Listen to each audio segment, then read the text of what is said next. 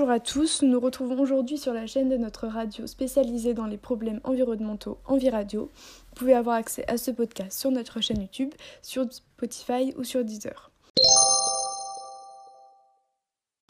Vous avez sûrement entendu parler il y a quelques années d'une affaire très médiatisée concernant l'état de Tuvalu, petit archipel de l'océan Pacifique qui menace de disparaître à cause de la montée des eaux.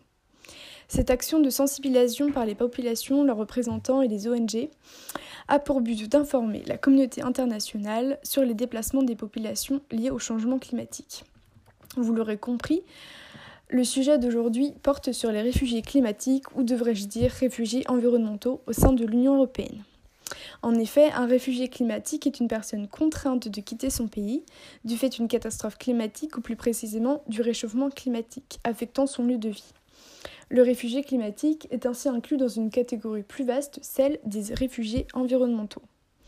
Christelle Cournier, dans son article Les réfugiés environnementaux, enjeux et questionnements, revient sur l'émergence du terme. Dans les années 70, la communauté internationale prend conscience des dégradations environnementales de la planète à travers la conférence des Nations Unies sur l'environnement de Stockholm en 1972 et bien d'autres sommets, comme le sommet de la Terre de Nairobi en 1982, ou encore le sommet de la Terre de Rio de Janeiro en 1992. Dans un second temps, il y a une prise de conscience des impacts des dégradations de l'environnement sur les humains, notamment avec le rapport rendu en 2007 par le groupe intergouvernemental d'experts sur l'évolution du climat, qui établit un lien entre les déplacements et les changements climatiques. Certains experts semblent rentrer depuis la conférence de Bali sur, le climat en 2007 dans une troisième phase, celle d'un besoin d'une protection, d'un statut pour les réfugiés environnementaux. En juin 2009, les dernières négociations sur le changement climatique qui se sont tenues à Bonn ont commencé dans la perspective du sommet de Copenhague qui s'est révélé un échec.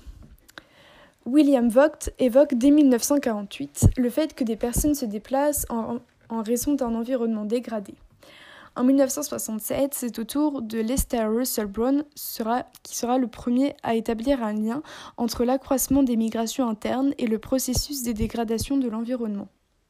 C'est en 1985 que la notion de environmental refugee est utilisée pour la première fois par l'ONU. Essam El Inawi a défini un réfugié environnemental. Pour ce numéro spécial, nous accueillons Léa Boucher, spécialiste des administrations juridiques et politiques. Nous pouvons remercier Lisa Nanjo pour sa présence. Elle nous éclairera sur le rôle des ONG et des acteurs non étatiques en général. Enfin, nous avons le plaisir d'accueillir Charlotte Lamandeux, euh, qui analysera le traitement des réfugiés environnementaux par les médias.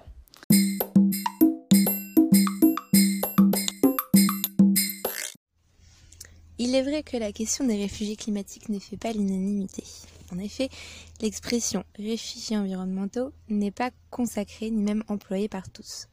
D'autres dénominations sont utilisées en fonction des ambitions de ceux qui les utilisent, que ce soit les institutions ou les acteurs politiques ou encore les ONG, agences onusiennes, experts, universitaires, etc. Ainsi, l'usage de cette catégorie émergente se présente aujourd'hui comme un appel à la communauté internationale et aux gouvernants en vue de, sensibiliser et d'agir face aux risques liés au changement climatique qui pèsent sur certaines populations. On peut voir d'ailleurs que de plus en plus d'ONG sont très engagées dans le combat pour les réfugiés climatiques. Au niveau européen, certaines ONG sont très écoutées et jouent même des rôles de conseillers lors des négociations. Depuis ces dernières années, plusieurs actions tournées vers la reconnaissance du concept de réfugiés environnementaux ont été conduites aussi bien par les populations concernées ou leurs représentants que par les ONG, des institutions ou encore des universitaires à des fins à la fois d'expertise, de recherche, d'information et de sensibilisation politique. Paradoxalement, on peut voir que même les ONG n'ont pas tout de suite utilisé la notion de réfugiés climatiques. On parlait d'abord par exemple de réfugiés environnementaux. La première ONG à avoir utilisé ce terme euh, serait les Amis de la Terre en 2007, lorsqu'elle a commencé à vulgariser le sujet. De plus, des associations comme Greenpeace ou WWF ont lancé des appels, notamment l'ultimatum climatique qui, regroupe la lutte pour l'environnement et celle des droits de l'homme. On peut dire que toutes ces actions font pression auprès de l'Europe et euh, la mobilisation pour le climat en tant que tel gagne de l'importance auprès des instances euh, européennes. Les ONG prennent le relais des États et protègent les réfugiés climatiques. De plus, elles font valoir leur discours sur la scène internationale et essayent de protéger leurs droits. Dans une certaine mesure, c'est par leur fort activisme que les ONG, soutenues par les institutions internationales, sont à l'origine de l'intérêt mondialisé pour l'environnement, ou pour la protection de la planète, ou encore pour celle des réfugiés climatiques. C'est ce que nous dit Sylvie Olitro, politiste, qui nous donne une analyse extrêmement minutieuse et informée de la mise à l'agenda politique sur la question environnementale. Tout d'abord, elle évoque euh, le rôle crucial joué par les réseaux euh, de, savants, de naturalistes dans l'émergence du mouvement environnementaliste à la fin du 19e siècle. Et euh, elle nous fait comprendre que les ONG et leur puissance a commencé à émerger à partir de la conférence de Stockholm en 1972. Elle nous montre comment les ONG, malgré le fait qu'elles n'aient pas un impact très fort sur les décisions politiques en tant que telles, ont su devenir de réelles actrices euh, qui, se battent euh, pour mettre l'environnement sur l'agenda politique. Elle ajoute que les ONG ont d'ailleurs développé tout un savoir-faire dans la mise en scène médiatique des situations d'urgence, en ayant par exemple des discours qui dramatisent le péril qu'encourt la planète, mais que euh, cela est nécessaire pour faire prendre conscience à l'ensemble de la population de la gravité du réchauffement climatique. Aussi, on verra que cette euh, forte médiatisation sur la question environnementale a permis de rapprocher les ONG à la fois environnementales et humanitaires pour porter secours aux réfugiés climatiques au risque de brouiller les identités militantes et de diluer une partie de leur spécificité. Et dans la catégorie des ONG, on a également euh, un très fort impact des ONG religieuses dans la prise en compte euh, et dans l'aide des réfugiés climatiques. La plus importante à citer pourrait être euh, la CIMAD, qui vient, enfin, qui est à la base une, une ONG venue de l'Église évangélique, où on trouve en fait des gens avec des gens qui ont la foi. Et donc cette foi apporte une certaine forme, euh, une absence de résilience. Ils sont très solides, quelle que soit l'adversité. Et euh, en fait, par rapport à un homme politique moyen, ce profil, donc d'ONG ayant la foi, peut, peut être beaucoup plus fort et leur volonté est certes mise à l'épreuve, mais n'en reste pas moins très forte. Et donc ces ONG pro-réfugiés arrivent à faire pression en quelque sorte aussi sur les gouvernements. Et cette pression, en somme, elle n'est pas forcément liée au nombre, mais euh, à, la qualité de, leurs ambitions. On sait par exemple que la CIMAD sont protestants et juifs et, qui sont très présents à Paris et donc euh, ils ont une forte influence euh, au Parlement. En contrepartie, on peut voir qu'ils veulent aider les réfugiés climatiques, mais à la fois euh, essayer euh, d'engager euh, les gens dans leur foi. Et donc ici on peut voir que par exemple la CIMAD est une minorité qui agit, c'est une minorité agissante, et donc que elle accueille les réfugiés climatiques, elle les aide, elle leur donne, elle leur donne de quoi, de quoi vivre pour, pour une certaine durée, mais en contrepartie, il y a quand même une branche sous-jacente qui veut euh, que les réfugiés adoptent leurs convictions religieuses. Couplé aux ONG aussi, évidemment, euh, on a des, actions de lobbying politique, même si elles sont un peu moins fréquentes, elles existent tout de même. Euh, elles ouvrent la reconnaissance juridique au statut de réfugié afin de faire valoir leurs droits et tout simplement, dans une certaine mesure, de faire accepter ce terme on peut voir à Bruxelles en fait que les lobbyistes militent énormément pour améliorer les modes d'action afin de permettre une reconnaissance des termes et des droits des réfugiés climatiques. Et euh, dans une certaine mesure, les, positions des lobbyistes sont en fait autorisées à Bruxelles car, euh, car euh, à Bruxelles, ils sont obligés de, déclarer leur position de, de lobbyiste. Et donc on voit quand même que euh, le lobbyisme pour les réfugiés climatiques a quand même un, très gros impact, influence énormément euh, les, pays membres en fait et les décisions des, des, pays membres à Bruxelles.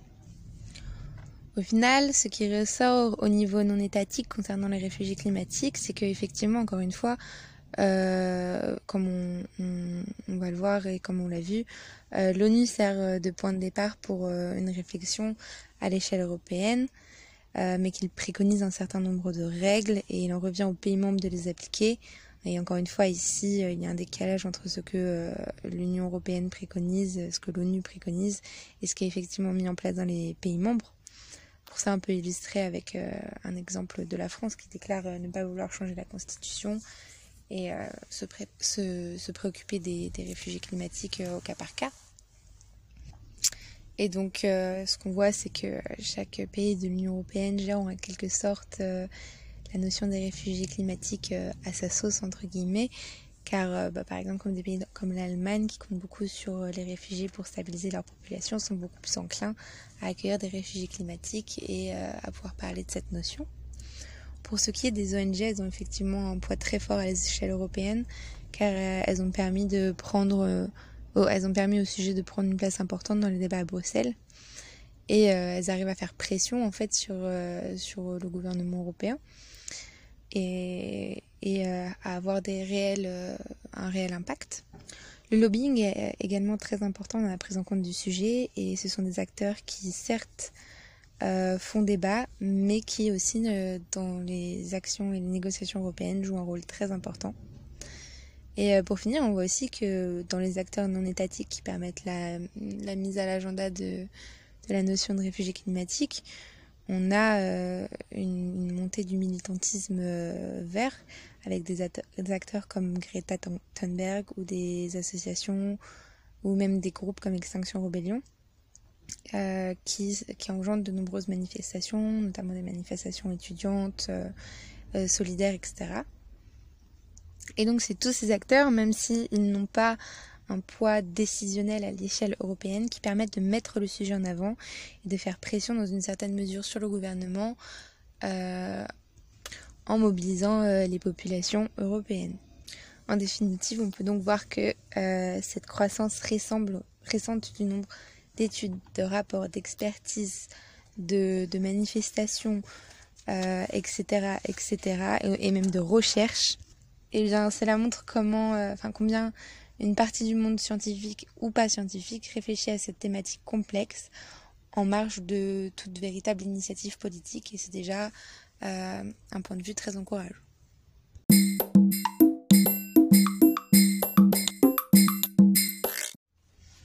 Il est vrai que la question des réfugiés climatiques ne fait pas l'unanimité. En effet, l'expression réfugiés environnementaux n'est pas consacrée ni même employée par tous. D'autres dénominations sont utilisées en fonction des ambitions de ceux qui les utilisent, que ce soit les institutions ou les acteurs politiques ou encore les ONG, agences onusiennes, experts, universitaires, etc. Ainsi, l'usage de cette catégorie émergente se présente aujourd'hui comme un appel à la communauté internationale et aux gouvernants en vue de, sensibiliser et d'agir face aux risques liés au changement climatique qui pèsent sur certaines populations. On peut voir d'ailleurs que de plus en plus d'ONG sont très engagées dans le combat pour les réfugiés climatiques. Au niveau européen, certaines ONG sont très écoutées et jouent même des rôles de conseillers lors des négociations. Depuis ces dernières années, plusieurs actions tournées vers la reconnaissance du concept de réfugiés environnementaux ont été conduites aussi bien par les populations concernées ou leurs représentants que par les ONG, des institutions ou encore des universitaires à des fins à la fois d'expertise, de recherche, d'information et de sensibilisation politique. Paradoxalement, on peut voir que même les ONG n'ont pas tout de suite utilisé la notion de réfugiés climatiques. On parlait d'abord par exemple de réfugiés environnementaux. La première ONG à avoir utilisé ce terme euh, serait les Amis de la Terre en 2007, lorsqu'elle a commencé à vulgariser le sujet.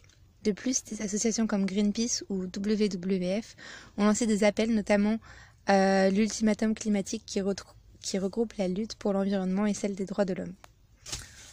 On peut dire que toutes ces actions font pression auprès de l'Europe et euh, la mobilisation pour le climat en tant que tel gagne de l'importance auprès des instances euh, européennes. Les ONG prennent le relais des États et protègent les réfugiés climatiques. De plus, elles font valoir leur discours sur la scène internationale et essayent de protéger leurs droits. Dans une certaine mesure, c'est par leur fort activisme que les ONG, soutenues par les institutions internationales, sont à l'origine de l'intérêt mondialisé pour l'environnement, ou pour la protection de la planète, ou encore pour celle des réfugiés climatiques. C'est ce que nous dit Sylvie Olitro, politiste, qui nous donne une analyse extrêmement minutieuse et informée de la mise à l'agenda politique sur la question environnementale. Tout d'abord, elle évoque euh, le rôle crucial joué par les réseaux euh, de, savants, de naturalistes dans l'émergence du mouvement environnementaliste à la fin du 19e siècle. Et euh, elle nous fait comprendre que les ONG et leur puissance a commencé à émerger à partir de la conférence de Stockholm en 1972. Elle nous montre comment les ONG malgré le fait qu'elle n'ait pas un impact très fort sur les décisions politiques en tant que telles, ont su devenir de réelles actrices euh, qui, se battent euh, pour mettre l'environnement sur l'agenda politique. Elle ajoute que les ONG ont d'ailleurs développé tout un savoir-faire dans la mise en scène médiatique des situations d'urgence, en ayant par exemple des discours qui dramatisent le péril qu'encourt la planète mais que euh, cela est nécessaire pour faire prendre conscience à l'ensemble de la population de la gravité du réchauffement climatique. Aussi, on verra que cette euh, forte médiatisation sur la question environnementale a permis de rapprocher les ONG à la fois environnementales et humanitaires pour porter secours aux réfugiés climatiques au risque de brouiller les identités militantes et de diluer une partie de leur spécificité. Et dans la catégorie des ONG, on a également euh, un très fort impact des ONG religieuses dans la prise en compte euh, et dans l'aide des réfugiés climatiques. La plus importante à citer pourrait être euh, la CIMAD, qui vient, enfin qui est à la base une, ONG venue de l'Église évangélique, où on trouve en fait des gens avec des gens qui ont la foi et donc cette foi apporte une certaine forme, euh, une absence de résilience. Ils sont très solides, quelle que soit l'adversité. Et euh, en fait, euh, par rapport à un homme politique moyen, ce profil, donc d'ONG ayant la foi, peut, peut être beaucoup plus fort et, et leur volonté est certes mise à l'épreuve, mais n'en reste pas moins très forte. Et donc ces ONG pro-réfugiés arrivent à faire pression en quelque sorte aussi sur les gouvernements. Et cette pression, en somme, elle n'est pas forcément liée au nombre, mais euh, à, la qualité de, leurs ambitions.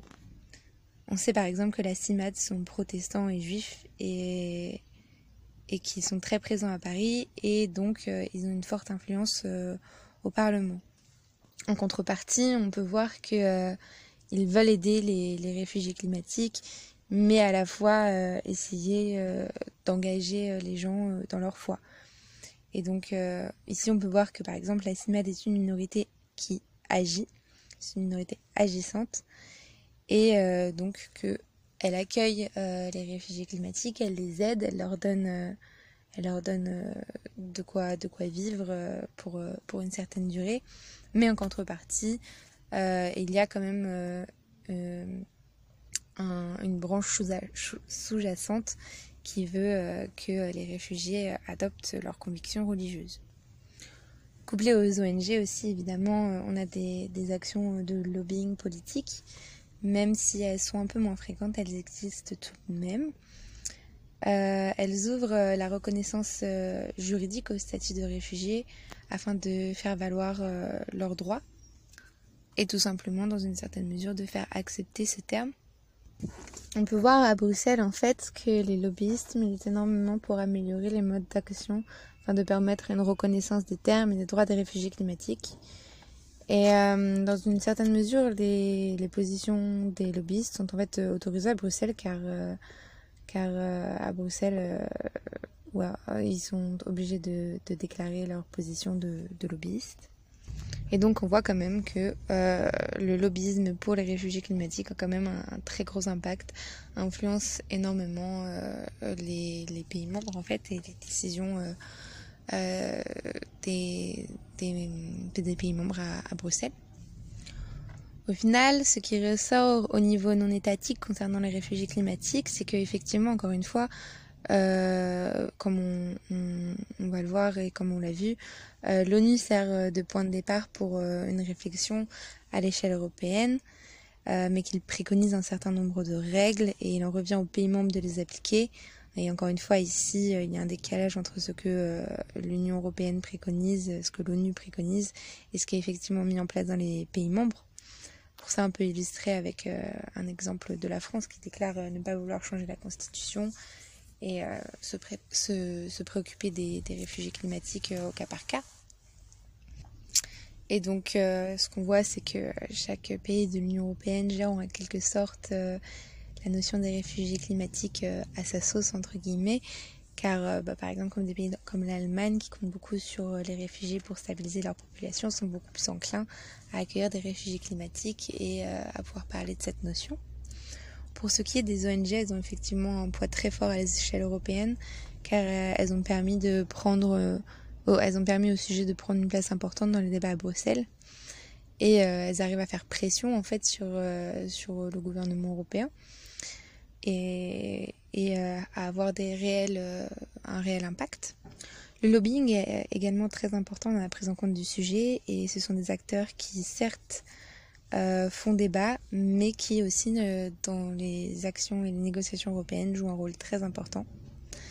Et euh, pour finir, on voit aussi que dans les acteurs non étatiques qui permettent la, mise à l'agenda de, la notion de réfugié climatique, on a une, montée du militantisme vert avec des, acteurs comme Greta Thunberg ou des associations ou même des groupes comme Extinction Rebellion euh, qui, qui engendre de nombreuses manifestations, notamment des manifestations étudiantes, euh, euh, solidaires, etc. Et donc c'est tous ces acteurs, même s'ils n'ont pas un poids décisionnel à l'échelle européenne, qui permettent de mettre le sujet en avant et de faire pression dans une certaine mesure sur le gouvernement en mobilisant les populations européennes. En définitive, on peut donc voir que cette croissance récente du nombre d'études, de rapports, d'expertise, de, manifestations, euh, etc., etc., et, même de recherche, et eh bien, cela montre comment, euh, enfin, combien une partie du monde scientifique ou pas scientifique réfléchit à cette thématique complexe en marge de toute véritable initiative politique, et c'est déjà euh, un point de vue très encourageant.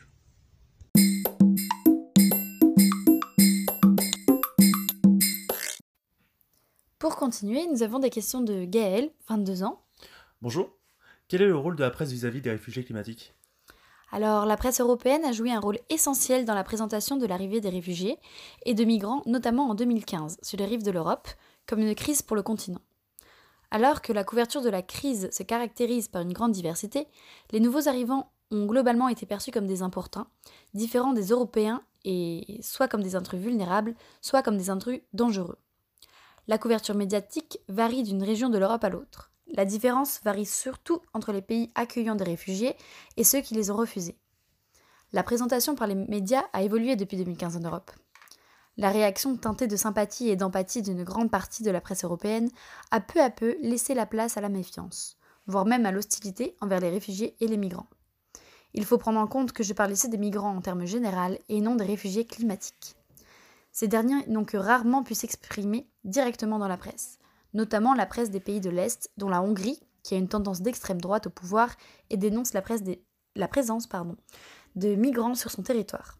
C'est ce que nous allons analyser dans cette partie en prenant l'exemple de deux pays distincts d'arrivée de réfugiés climatiques en Europe, la France et la Hongrie. Globalement, les médias se sont peu intéressés au contexte du sort des réfugiés et des migrants. Peu de relations ont été établies entre les récits sur de nouvelles arrivées et l'information sur la guerre, ou entre les récits sur la détresse des réfugiés et les informations internationales en provenance de leur pays d'origine. en outre, les médias n'ont donné que des informations rares sur le parcours individuel des réfugiés, leur vie et leur culture. C'est ainsi que l'information sur l'identité réelle des personnes était absente ou marginale dans la couverture médiatique dans la plupart des pays européens. Mais euh, d'où viennent ces migrants en règle générale? En règle générale, les réfugiés climatiques proviennent de régions du monde spécifiques, notamment d'Afrique ou d'Asie. Que font les pays européens une fois les réfugiés arrivés? Tout d'abord, la France. Reste que pour la plupart des pays de la planète, le changement climatique ne peut justifier une demande d'asile. En France notamment, ce n'est pas un argument recevable en tant que tel, mais il peut être pris en compte et ajouté au dossier dans certains cas, indique une porte-parole de France Terre d'Asile, contactée par Info Migrants. De plus, si le changement climatique vous force, par exemple, à partir de chez vous pour une région où votre ethnie est mal acceptée ou menacée, l'argument pourrait être entendu. Mais on ne, reconnaît, que ce qui est de la main de l'homme. Le climat ne peut être utilisé comme un élément de compréhension au dossier, précise l'ONG.